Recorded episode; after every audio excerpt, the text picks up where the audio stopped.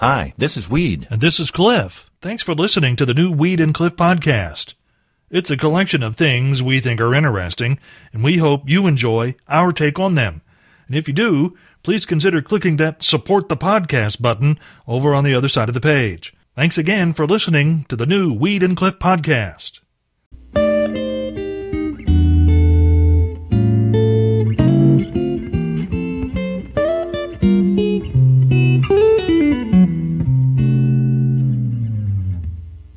Might be wondering what many in the entertainment field have been doing during the coronavirus lockdown. And in the case of Oscar winning actress Cate Blanchett, the answer is trying to kill yourself in the most redneck way possible. The Australian woman won the Oscar for lead actress for her role in the movie Blue Jasmine in 2014 and could also play Lucille Ball in a movie that's still in the works, but with Hollywood shut down, has been at home in her country house in East Sussex, England, and she's apparently been tidying up a bit. And that must have involved clearing brush or working in the woods or something because Blanchett injured herself in a chainsaw accident week before last. She later described the accident as merely a nick to the head. She's tougher than I'm ever going to be right now, Cliff. Oh, I'm going to yeah. tell you. Because if a chainsaw comes anywhere close to my head, it's going to be more than a nick. Just imagine what I could have to live through. Oh, my, well, you couldn't miss. I mean, it would be like shooting fish in a barrel there. Yeah, thanks. well, Cliff, Saturday night, Yes. I was sitting around the house pretty late watching Netflix and, well, having a cold, refreshing drink along with me. And Yeah. it kind of struck me if this year, 2020, was a drink, Yeah. what kind of drink would this year be so far? And I think it would be a colonoscopy prep. I really do. well, you would know now, wouldn't well, you? Well, if you've ever had one, you know exactly what that tastes like, and that's what 2020 is tasting like right now. yeah. Cliff, you ever read a story and it brings back a bad memory for you? Yeah, done that? all the time. Yeah. I- All the I have many bad memories. well, yes, I have a collection of them. Yeah. Thinking of writing a book, but I read this morning a California company is selling hand sanitizer that has the fragrance of Chanel Number Five. Okay. Now, Chanel Number Five, Cliff, happens to be one of my all-time best perfumes that I like to smell. Yes. and um, I love that stuff. I can smell it from a mile away. Mm-hmm. But uh, they're selling it for eighty-five dollars for a small little bottle of this sanitizer that smells like Chanel Number Five. And the bad memory is, Yeah. many years ago, I bought a young lady a bottle of Chanel Number Five, and I noticed after a few days, I wasn't getting my smell of Chanel Number Five around her. And when I asked her about it, she said, I poured that down the sink because that's an old lady's perfume. that's harsh, Cliff. I'm telling you. You could have said you dropped it and it broke. Yeah. Something like that. I got out of my car and it fell on the, you know, on the pavement and cracked open, but no. It's an old lady's perfume and I poured it down the sink. Mm. mm, mm, mm.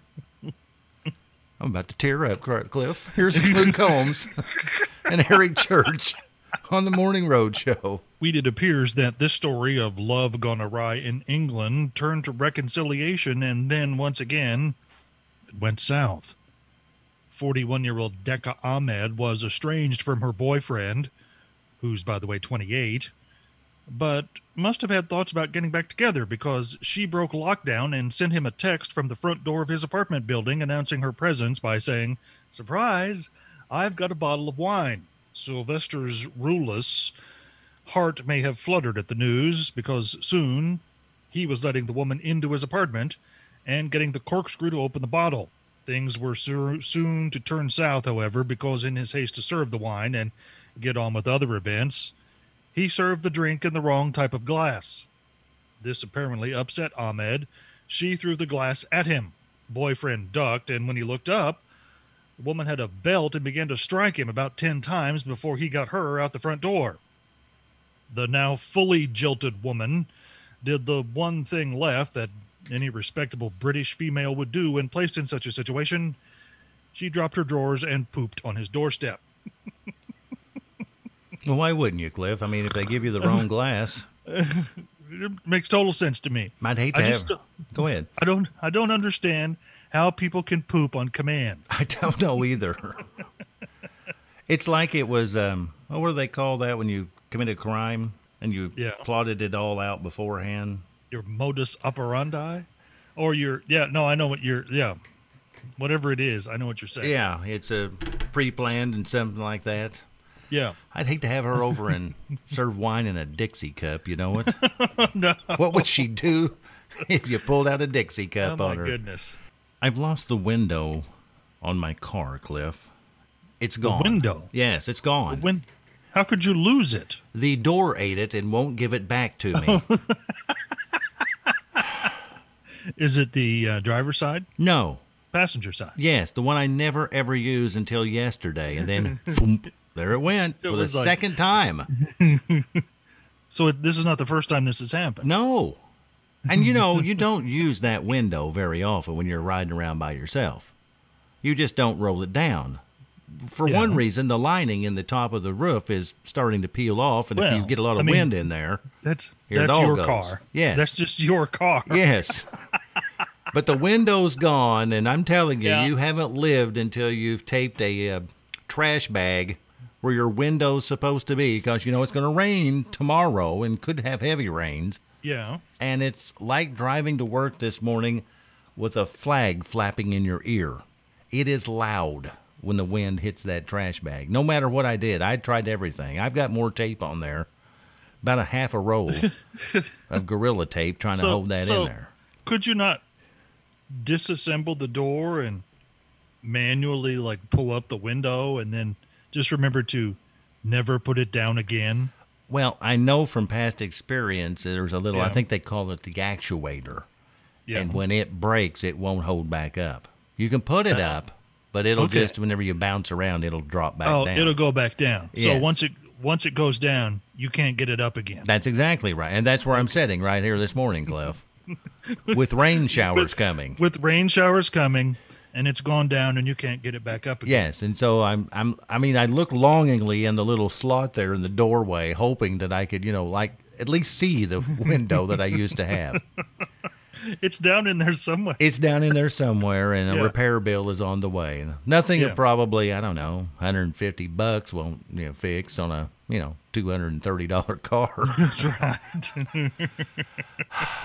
oh well. I'm gonna text message Cliff saying, "You're kidding about your car window." No, no, I'm not. I hit the button and it just kept on going, Cliff. so I'm not kidding. I'm really actually got a trash bag, three millimeters thick trash bag. you probably need a thicker one. I think so too. Because you know, all this rain we're getting is from a tropical storm. So it's just going to be incessant. We're going to I mean we're going to get inches and inches of rain. And 40 mile an hour winds. Yeah. I may have to just pop an umbrella open inside the vehicle and stuff it in there to keep it out.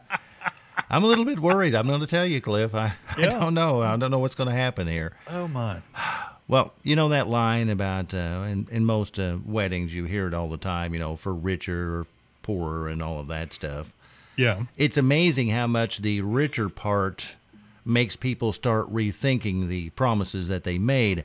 Oh, it does. They asked uh, 2,000 people if they won the lottery, would you give your significant other half of your winnings? Like you go out and you buy a ticket and you win $350 million.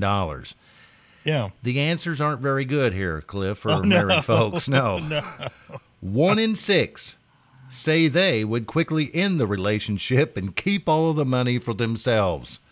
And then the survey found that 36% say they would dump their partner if that person won the lottery and didn't want to split it with them. Hmm. Well, I don't think they would be that upset, Cliff, if they won $350 million and you felt offended and said, well, if you're not going to share, mm-hmm. I'm just leaving. okay. Yeah. hate to see you. ahead. Yeah, hate to see you go, but okay. Well, Cliff, Yes. I really enjoy self checkout myself. I enjoy I doing that. I don't have a problem with it at all. I mean, I, a lot of people complain uh, for and have various excuses why they refuse to do it, but it really doesn't bother me. Um, so I'm more than happy to just go about and self check. I I find that it's kind of like the only exercise and workout that I get of the day is scanning my products. that, that arm that arm movement back and forth. Yes, and I have to walk back and forth, you know, to get my product and put it on the scanner. Yeah. If it was at the mm-hmm. dollar store, if they had, you know, self checkout there, I would really get a workout there. I would feel like I ran a marathon. It's right because you know it's just a dollar. yes. The one thing I would change about it, though, Yeah. and maybe it's just me, but I always seem to walk up to the checkout line where the bags that you get yeah. they're all stuck together and I can't open them and that makes me a little nervous because people are waiting and I feel Yeah. like I'm slowing things up. I, I would I would agree with that. Um, I mean, I don't really care who's backing up behind me. Y'all can just wait your turn. Um, but it is difficult to manipulate those bags because they're all stuck together. And I find that one all the time. Yeah. If there's one of them there, I'm going to go right to that one. So that makes me think Yeah. they need to have like a, I don't know, some kind of machine, maybe a coin operated machine yeah. that is there. And you put in, I don't know, a nickel, a dime, a quarter, whatever you want, whatever they want. Yeah. And, you know, this machine licks your fingers so that you can separate the bags because I'm a little bit leery now of licking Yeah, my fingers in public. Before I was like the mad licker, but now, you know, with all the virus stuff around, I just yeah, don't want to do that. you shouldn't be doing that kind of thing. no, and people will And- call you out for doing it. No, that's totally right, as I have done on this program. yes, you have. So So if I catch you licking your fingers in public or licking anything in public, I'm going to call you out. So if they had a machine that would lick for you, that would be perfect. And then I could get the bags open a lot easier. And nobody would have to wait behind me and I wouldn't be nervous. You know, I think if there was a machine that licked for you, there'd be a wide variety of uses for it. That that could be. What do you think? A very well quarter? 50 cents? Well, depends upon how long you wanted it to lick and how strong you wanted the tongue to be. I guess that's true. We, the question that recent events in Minneapolis have thrust upon us, now demands an answer. It's, well, there's likely been a street corner in every city of the country that's seen some form of protest in recent days. And if part of your answer to the question that's demanding a response uses the terms rioters and protesters interchangeably, well, then you probably think to you think to you need to rethink your position. Like a guy from Simi Valley, California, that we'll get to in a minute. But first, Imagine yourself involved in a game of Monopoly that goes on for some 400 rounds. You and another person throwing the dice and moving your little toy around the board. The difference is, at the end of every round, you have to hand over everything you've won to the other player, lock, stock, and barrel. Finally, the rules of the game change, and you get to keep your winnings until that is, your opponent sees that what you've assembled in your own neighborhood is pretty darn good and then becomes jealous and reaches over to set it on fire. Now, that's basically what happened during the Tulsa Race Massacre of 1921, with white mobs attacked uh, when white mobs attacked a black neighborhood from both the ground and private aircraft. And yes, that means white folks drop bombs on black folks. Enter now Simi Valley, California Mayor Pro Tem Mike Judge, who posted on social media last week that he'd like to stop any rioters found by spraying them with high pressure raw sewage. no. Just no. Double Okay. no, yes. No. Well, Cliff, it's been debated before, and there's mm-hmm. still. I'm I'm not really quite satisfied with the answer, but we're talking about public restrooms, Okay. and experts are now saying that your chance of getting COVID nineteen from a public restroom is extremely remote. Okay. But they're not 100% sure, so don't be telling me that it's extremely remote. Well, I mean, based on the knowledge, I mean, that's uh, we have said this before about science. They come to a determination of what they, based on the knowledge that they have at this time. This is what we believe. But just as knowledge evolves and grows, so does their opinion. I just wish they would wait until they actually had a definitive answer for things and Yeah. then tell me about it instead of throwing things out Well, because they're they're just leaving you wandering around in the dark. that's exactly right. I mean, just like that. You'd prefer that. No, I don't want to be in the dark. But it's just like that statement there. Yeah. We think it's remotely, you know, the chances Yeah. are remote, but we're Yeah. not really sure of that. Which leads No. me to believe if I take a trip like to Louisville, Kentucky, Mm-hmm. I can't go that far without having to use the restroom. True. So I'm going to be looking for a citizen of Louisville. Hopefully, they'll be straight with me when I ask, Where's the nearest heavily wooded area that you have here in this place? you know where I'm you're going. gonna you're gonna find a tree Yes, I am. Here, with some privacy. yes, a thick tree. And I couldn't hardly believe that to last a true or did I just make it up statement, Cliff. I mean, I knew it was true. Then I thought, Yeah. I wonder how 500 people could possibly get killed every year playing the game of darts. Yeah. And so I decided to Google search that, and about halfway through my typing on that search, I went, whoa, whoa, whoa. Do you really want this in your search history? How to kill people with a dart. You know what I'm saying?